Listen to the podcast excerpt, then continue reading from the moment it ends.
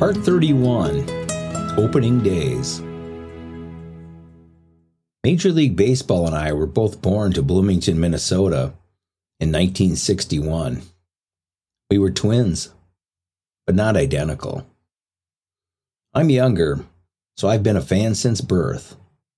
And my life can be divided into memories that have paralleled baseball since the Twins kicked the Minneapolis Millers out of the ball yard once called an erector set in a cornfield, Metropolitan Stadium.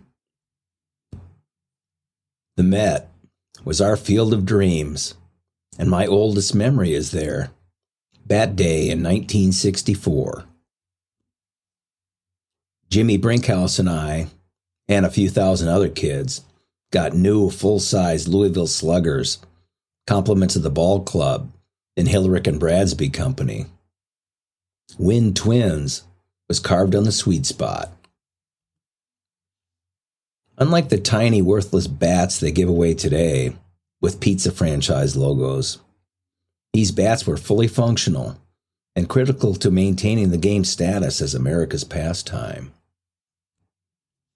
By midsummer, equipment would be hard to come by in neighborhoods like ours on Beard Avenue. So we'd use anything shaped like a stick hit anything shaped like a ball, including the head off of your little sister's doll. Bat Day bats replaced chunks of lumber that looked like a long rawhide for a dog. They had electrical tape on the handles and cracks that were fixed by pounding a 20 pound sinker nail through the barrel. There are only two of those 1964 giveaways left on Earth and one is listed on eBay for $22.50. It's used but in good condition, so I know it's not from Beard Avenue. On April 11th, 1961, the world was still being captured in black and white.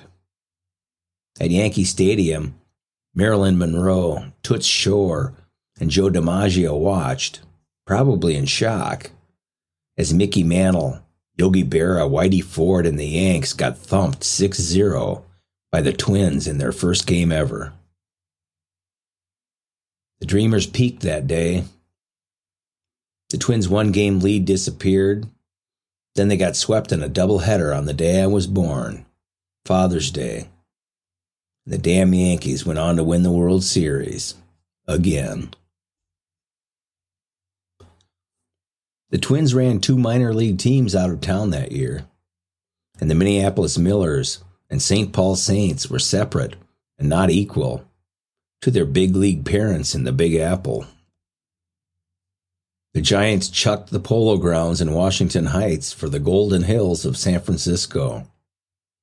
And the Trolley Dodgers left Brooklyn's Flatbush neighborhood and Ebbets Field for Elysian Park at Chavez Ravine in Los Angeles. The Millers folded, and the Saints went to Omaha. By 1965, full color had come to Minnesota baseball when Met Stadium hosted both the All Star game and the World Series, with names like Mudcat, Battey, Zoilo, Camilo, and the Phenom, Tony O. In the Midsummer Classic, the American League trailed by five runs early before local favorite, Harmon Killebrew, tied the game with a two run bomb in the fifth. The National Leaguers, who left broken hearts in the boroughs, did more of the same in a Midwestern cornfield with a one run victory. The loss moved the North Star, and Minnesota became the close but no cigar state. Sandy Koufax and the Dodgers beat us in the World Series three months later. There were twin killings in 69 and 70 by Baltimore in the league championship. Minnesota's football Vikings claimed the first of their four second place finishes in 1970. And the state's favorite son, Hubert Humphrey, became vice president in relief after the Kennedy assassination then presidential runner up to Nixon in the balloting of 1968. On the stage of world politics and confrontation, Minnesotans participated as the U.S. finished second to the commies in Vietnam. In the mid 60s, parents and baseball executives picked their battles more carefully. They let kids be kids. Twins owner Calvin Griffith didn't fix the bent up corner of a metal fence in left field at Met Stadium, where us youngsters would drop our bikes, climb over, and crawl under the bleachers to chat through chain link with outfielders like Al Kaline, Roger Maris, or the twins Bobby Allison and Tony Oliva before his knees went bad. Once a year, Pop would take us to sit in seats and eat popcorn from a cone shaped cardboard cup that turned into a megaphone. If you couldn't climb a bent fence, watch through a knothole, or eat popcorn in an actual seat, radio was the way to experience baseball. Back before television corrupted sports with piles of cash that turned folk heroes into false gods, there were voices that painted the pictures of baseball artistry. With phrases like, Tinkers, to Evers, to Chance. There's a long drive. The Giants win the pennant. The Giants win the pennant. And Holy cow! Vin Scully was the master of atmosphere and stayed quiet when a roaring crowd was greater than words. If the time was right for description, he'd say things like, He's twitching his leg like a horse, trying to get rid of an irksome fly. The broadcasters were everyone's uncle, some he loved, some not. Mel Allen, Ernie Harwell, Harry Caray. Scully's first broadcast featured a man born during the Civil War, and the last game he did was played by millennials. I claim allegiance to the many voices of baseball and to a team from each circuit. The American League Twins, of course. And down at the farm in Illinois, Grandma Eula was a huge fan of Jack Buck and the National League's Cardinals, so I was too. Stan Musial sat next to her at a lunch counter one time in St. Louis as she waited for Granddad to finish a cattle buy. Gramps was all fired up when he sat down and bragged that he had just traded hellos with the Cardinal great. Is that who that was? Gram smugly replied. He just left that seat. Very nice man. Pat Aylshire, Gramps, was no stranger to baseball or the Cardinals. He played semi pro for Old Style Lager and the Plymouth Home Grocers in the 1930s and filled in on Dizzy and Daffy Dean's 1934 barnstorming team I would often cross paths with the unhittable Satchel Paige.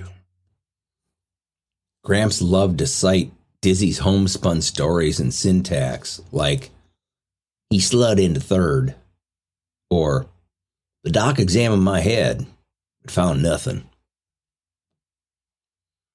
In 1974, Jim Murray of the Los Angeles Times eulogized Dean.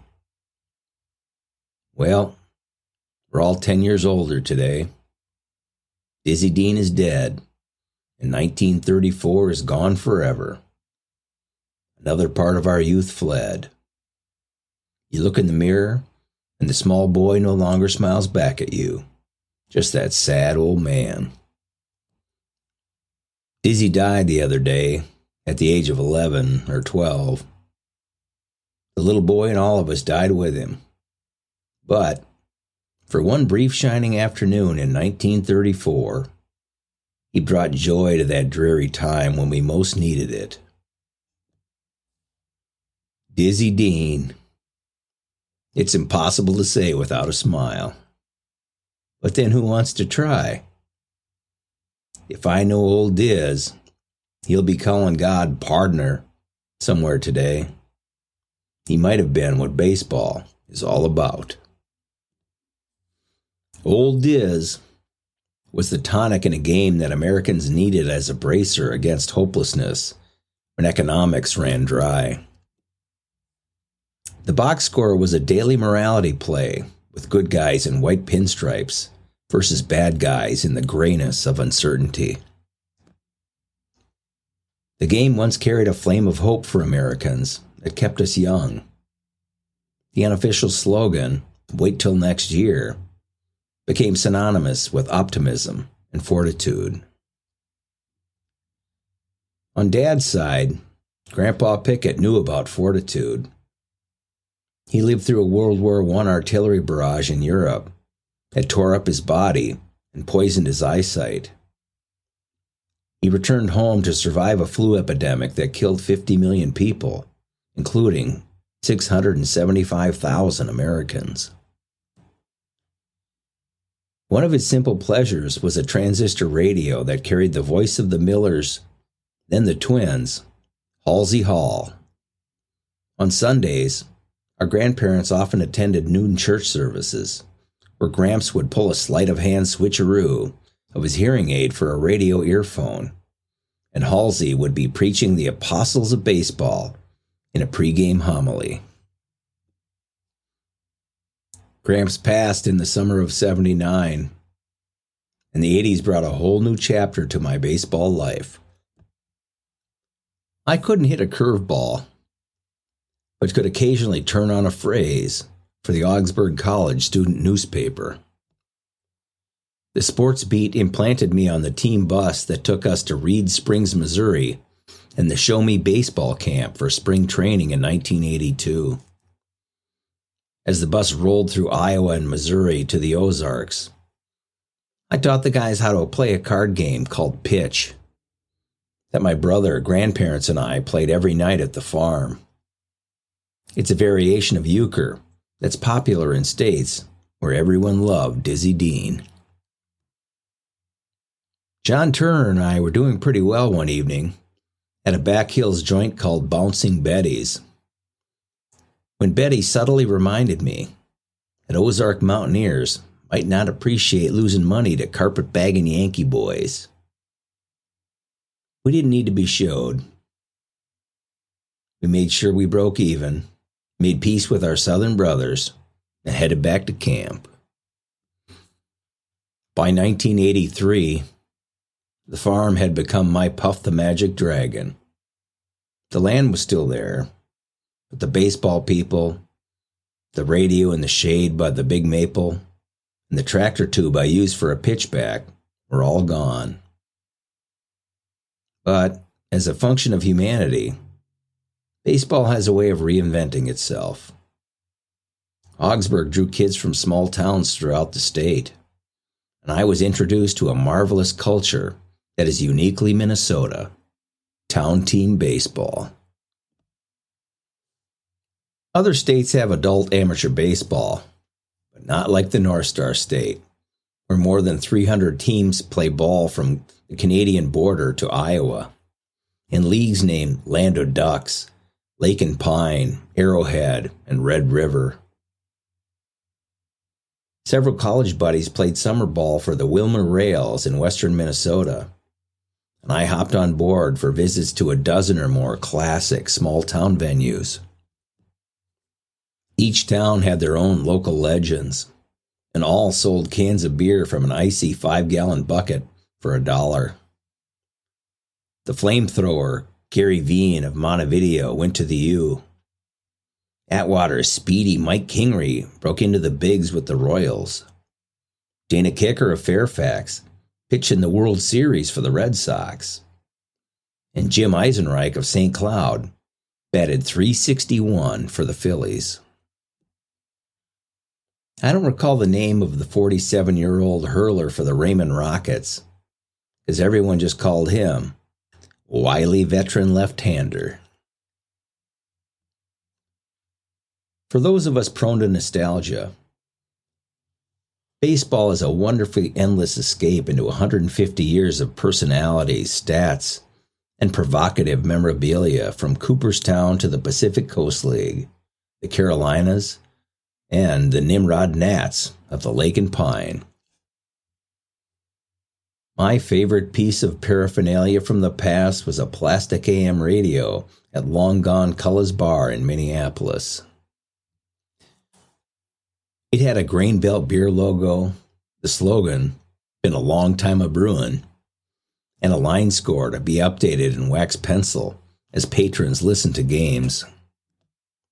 Presumably to cover for one of my favorite announcers, Herb Carneal, who could go an hour or so without mentioning the score.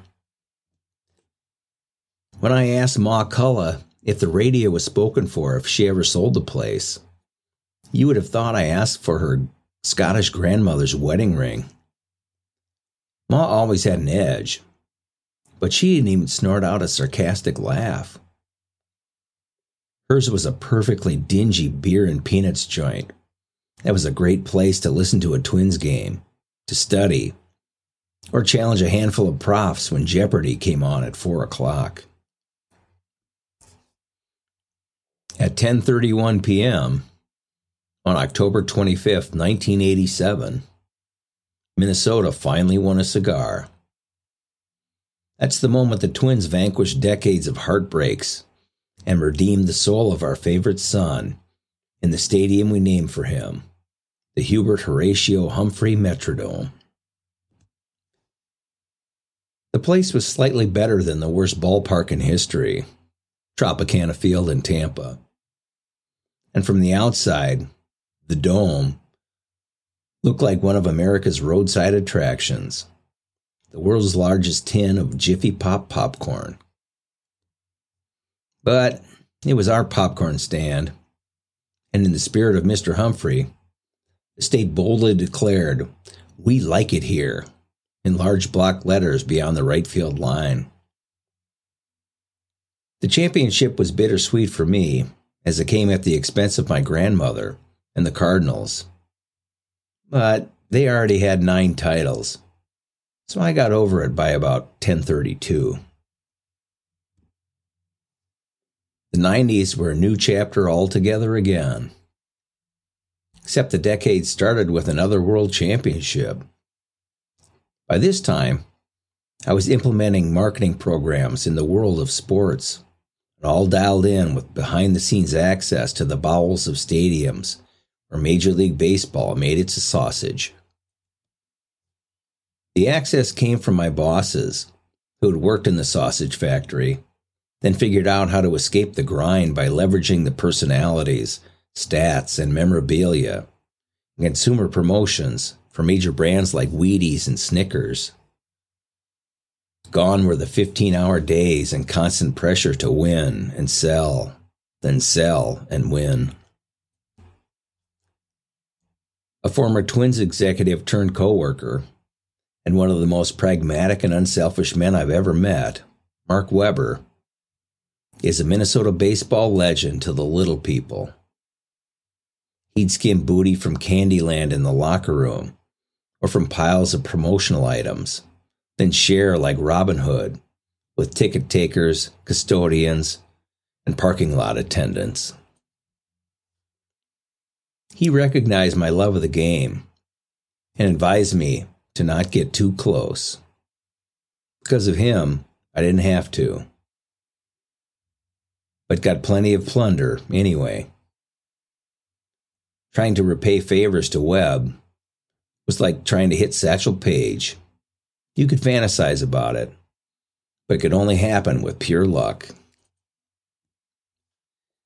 My baseball luck arrived in circumstance and coincidence for more than a decade. St. Paul Saints Minor League Club was reborn on my 32nd birthday and threw a big party. A few buddies and I had flight benefits that took us on day trips to Wrigley, Fenway, Busch, and Tiger Stadium. I had a client who was a key supplier to the Red Sox, and we watched a game from inside the Green Monster. One September, the boys and I were scheduled to fly to Milwaukee to watch Gram's Cardinals play. The day before we left, four planes went down, and every ball game, every flight in the hemisphere was canceled for weeks. As a designer of promotional marketing programs, I traveled around the country to sports venues and would occasionally find myself in a seat next to a personality who brought statistics to life. I worked for several weeks at a time at the Phoenix Open Golf Tournament in Scottsdale and often dined barside at Don and Charlie's Steakhouse. Baseball spring training was ramping up at the same time. An old timer who saddled up next to me asked, What's your story, kid? Where are you from? St. Paul, I replied. St. Paul, not Minneapolis, he said with a knowing nod. I know St. Paul. I struck out 20 of you bastards for Louisville in 49. It was Mickey McDermott who ended up with those Yankees.